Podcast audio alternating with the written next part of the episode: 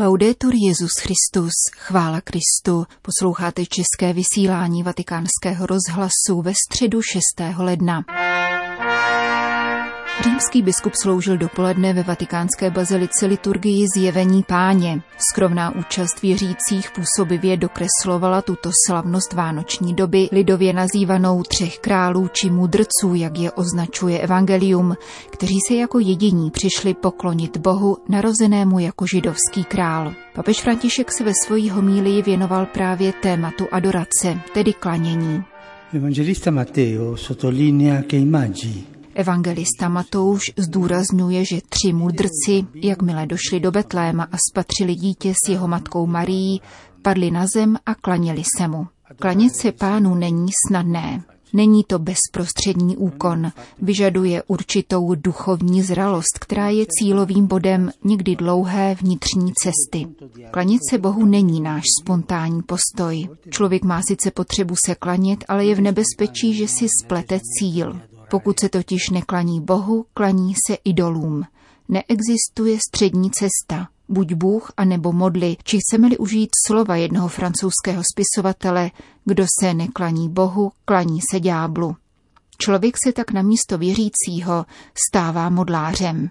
V naší době je obzvláště nezbytné, abychom si jednotlivě i společně věnovali klanění a učili si rozjímat o pánu. Poněkud se totiž vytratil smysl pro adoraci, musíme se k němu vrátit, jak ve společenství, tak v osobním duchovním životě. Proto dnes vstupujeme do školy mudrců, abychom se od nich něco užitečného naučili.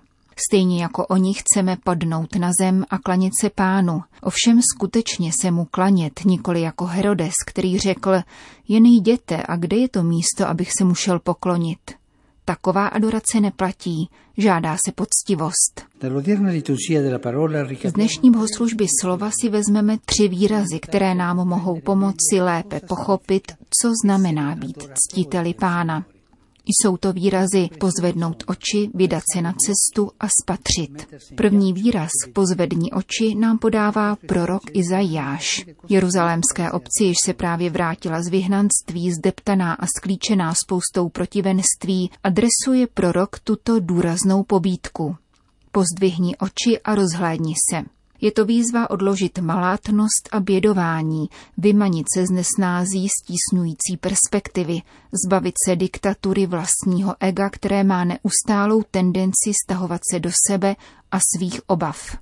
Ke klanění se pánu je především třeba pozdvihnout oči, tedy nenechat se uvěznit vnitřními vidinami, které dusí naději a nečinit z problémů a těžkostí těžiště svého života. To neznamená negovat realitu, fingovat či namlouvat si, že všechno půjde dobře. Nikoli. Naopak je třeba podívat se na problémy a úzkosti nově, svědomím, že pán naše těžkosti zná, pozorně naslouchá našemu volání a není lhostejný k našim slzám.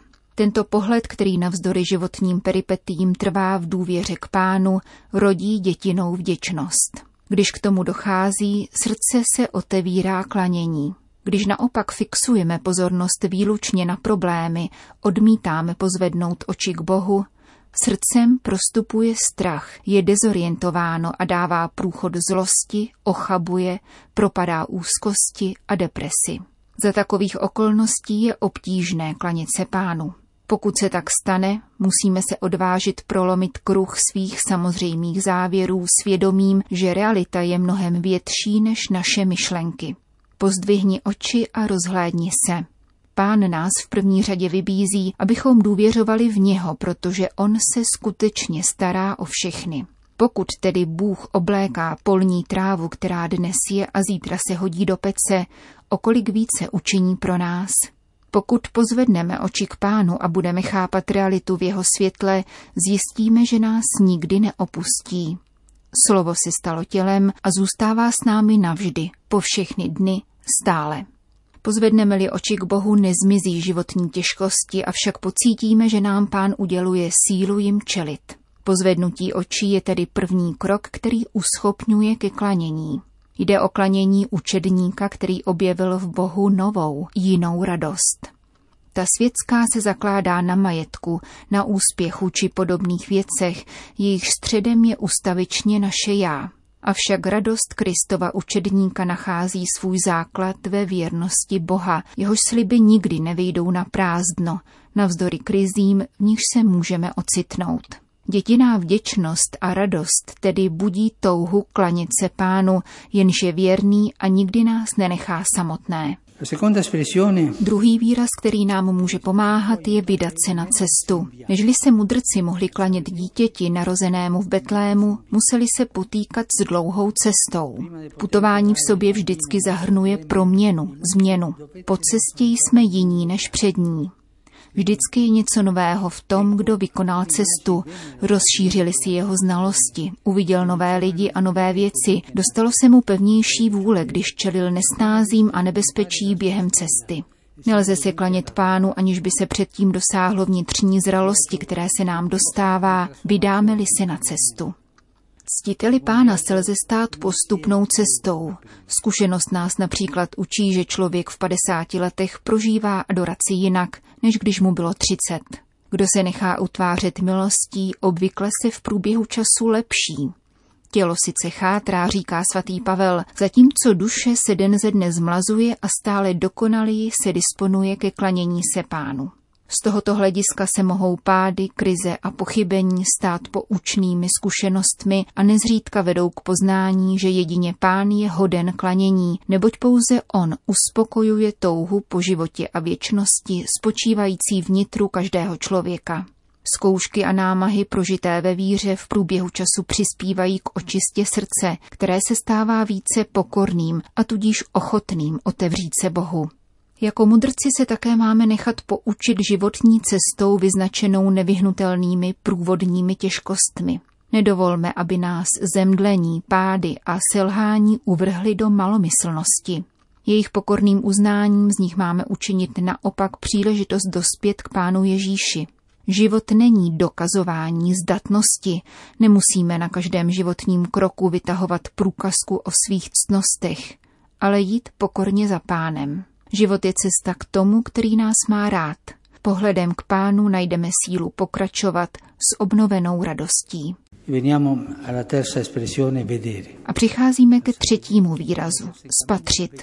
Evangelista píše, vstoupili do domu a spatřili dítě s jeho matkou Marií, padli na zem a klaněli se mu. Adorace byla úkonem pocty vyhrazené panovníkům, vysokým hodnostářům. Mudrci v skutku adorovali toho, o kterém věděli, že je židovským králem. Co však uzřeli ve skutečnosti? Spatřili chudé dítě s jeho matkou. A přece tito mudrci, kteří přišli z dalekých zemí, uměli spatřit přesažnost oné tak obyčejné, ba nuzné podívané a uznat v onom dítěti přítomnost panovníka. Byli to vidět za zdání. Padli před dítětem, jež se narodilo v Betlémě a dali výraz adoraci, jež byla především niterná. Otevření pokladnic, ve kterých přinesli dary, bylo znamením daru jejich srdce. Pro úkon klanění se pánu je nezbytné vidět za závoj viditelnosti, která nezřídka zavádí. Herodes a prominenti z Jeruzaléma reprezentují tuto světskost, která vždycky otročí zevnějšku. Hledí, ale nedokážou vidět. Neříkám, že vidí, ale nevěří, to by bylo příliš, spíše neumí vidět, protože tato jejich schopnost otročí zevnějšku, usiluje o atraktivnost a přikládá hodnotu pouze senzacím, poutajícím pozornost. U mudrců však vidíme jiný postoj, který bychom mohli nazvat teologálním realismem, což je příliš vznešené slovo, ale užijíme ho. Tento teologální realismus objektivně vnímá realitu věcí a nakonec dochází k porozumění, že se Bůh vyhýbá každé okázalosti. Pán je v prostotě. Pán je jako ono prosté dítě, zdráhá se jakéhokoliv vystavování na odiv, plynoucího ze světskosti. Tento způsob vidění přesahuje to, co je viditelné a způsobuje, že se pánu často klaníme ve skrytu, v prostých situacích a v obyčejných lidech na okraji. Jde tedy o vidění, které se nedá oslnit strojeným leskem chlubivosti a hledá za všech okolností to, co nepomíjí. Proto, jak píše apoštol Pavel, nám neleží na srdci věci viditelné, ale neviditelné. Věci viditelné přece pominou, ale neviditelné budou trvat věčně.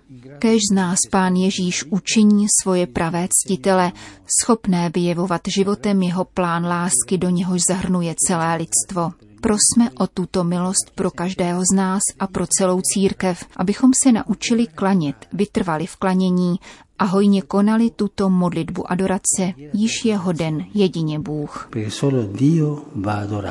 Řekl papež František v homílii ze slavnosti zjevení páně. V poledne pronesl Petrův nástupce ve streamingu z knihovny Apoštolského paláce sváteční promluvu před mariánskou modlitbou Anděl Páně. Komentoval přitom zejména první čtení dnešní liturgie, totiž Izajášovo proroctví o světle světa. Cari fratelli e sorelle, buongiorno. Drazí bratři a sestry, dobrý den. Dnes je slavnost Epifanie, tedy zjevení páně všem národům. Epifanie není nějaké další tajemství. Jde o stále stejné tajemství narození páně, viděné však v dimenzi světla, které osvětluje každého člověka světla přijatého vírou a přinášeného druhým v činorodé lásce, svědectvím a hlásáním Evangelia. Izajášovo vidění, které podává dnešní liturgie, zní v této době více než aktuálně. Hle, tma zahalí zemi a temnota národy. V tomto horizontu prorok zvěstuje světlo, které mu dá Bůh zazářit nad Jeruzalémem a ve kterém budou kráčet všechny národy. Toto světlo má sílu přitáhnout všechny, blízké i vzdálené, všichni k němu přijdou. Toto vidění otevírá srdce, umožňuje nabrat dech a zvek naději. Zajisté temnoty se vyskytují a jsou hrozbou v životě každého i v dějinách lidstva, avšak boží světlo je mocnější. Jde o to přijmout ho, aby mohlo zazářit všem. Můžeme se ovšem dotazovat, kde je toto světlo. Prorok ho spatřil z dálky, ale stačilo naplnit srdce Jeruzaléma neskonalou radostí. Kde je toto světlo? Evangelista Matouš, který podává epizodu s mudrci, ukazuje, že tímto světlem je betlémské dítě, Ježíš, přestože jeho královskou hodnost neuznávají všichni. Ježíš je hvězdou, jež se ukázala na obzoru, očekávaným mesiášem. Tím skrze něhož Bůh uskutečňuje království lásky, spravedlnosti a pokoje. On se narodil nejenom pro některé, ale pro všechny lidi a pro všechny národy je světlem a spásou pro všechny národy. A jak nastane tato záře? Jak se rozšíří Kristovo světlo do všech míst a dob? Používá své metody. Nečiní tak mocnými prostředky impérií tohoto světa, o jehož nadvládu neustále usilují. Nikoli, Kristovo světlo se šíří hlásáním evangelia, hlásáním, slovem i svědectvím. Stejnou metodou, kterou zvolil Bůh, aby přišel mezi nás, totiž vtělením, to znamená stát se druhému bližním, setkat se s ním, přijmout jeho realitu a přinést každému svědectví o své víře. Jedině tak může Kristovo světlo, jímž je láska, zazářit těm, kteří ho přijmou a přitahovat druhé.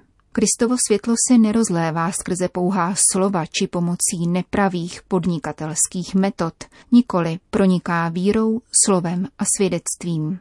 Hvězdou je Kristus, ale také my můžeme a máme být hvězdou pro svoje bratry a sestry jako světkové pokladů dobroty a nekonečného milosrdenství, které vykupitel zdarma nabízí všem.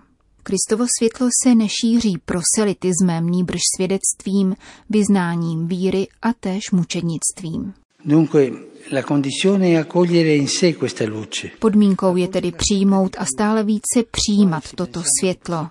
Běda domníváme-li se, že ho vlastníme a běda, pokud se domníváme, že s ním máme pouze hospodařit. Také my, jako oni mudrcové, jsme povoláni nechat se jim fascinovat, přitahovat, vést, osvěcovat a obracet ke Kristu. Víra nás skrze modlitbu a rozjímání o božích dílech bez přistání naplňuje radostí a stále novým úžasem. Úžas je prvním krokem k tomu, abychom se nadále ubírali v tomto světle. Prosme Marii o ochranu Všeobecné církve, aby ve světě šířila celé Kristovo evangelium, světlo národů. Končíme české vysílání vatikánského rozhlasu. Chvála Kristu, laudetur Jezus Christus.